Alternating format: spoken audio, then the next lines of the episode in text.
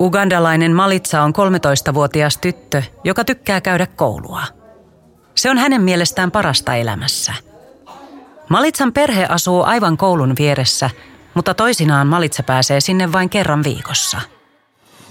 Malitsa on viisivuotiaasta asti hakenut veden perheelleen, aluksi yhdessä äidin kanssa harjoitellen, myöhemmin yksin.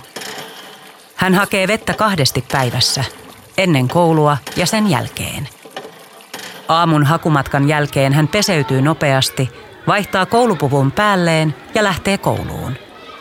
Usein hän on myöhässä ja läksyt ovat tekemättä.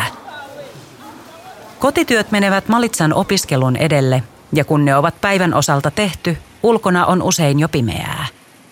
Perheellä ei ole yleensä varaa ostaa parafiinia, joten Malitsa joutuu tekemään läksyt pimeässä, eikä se onnistu.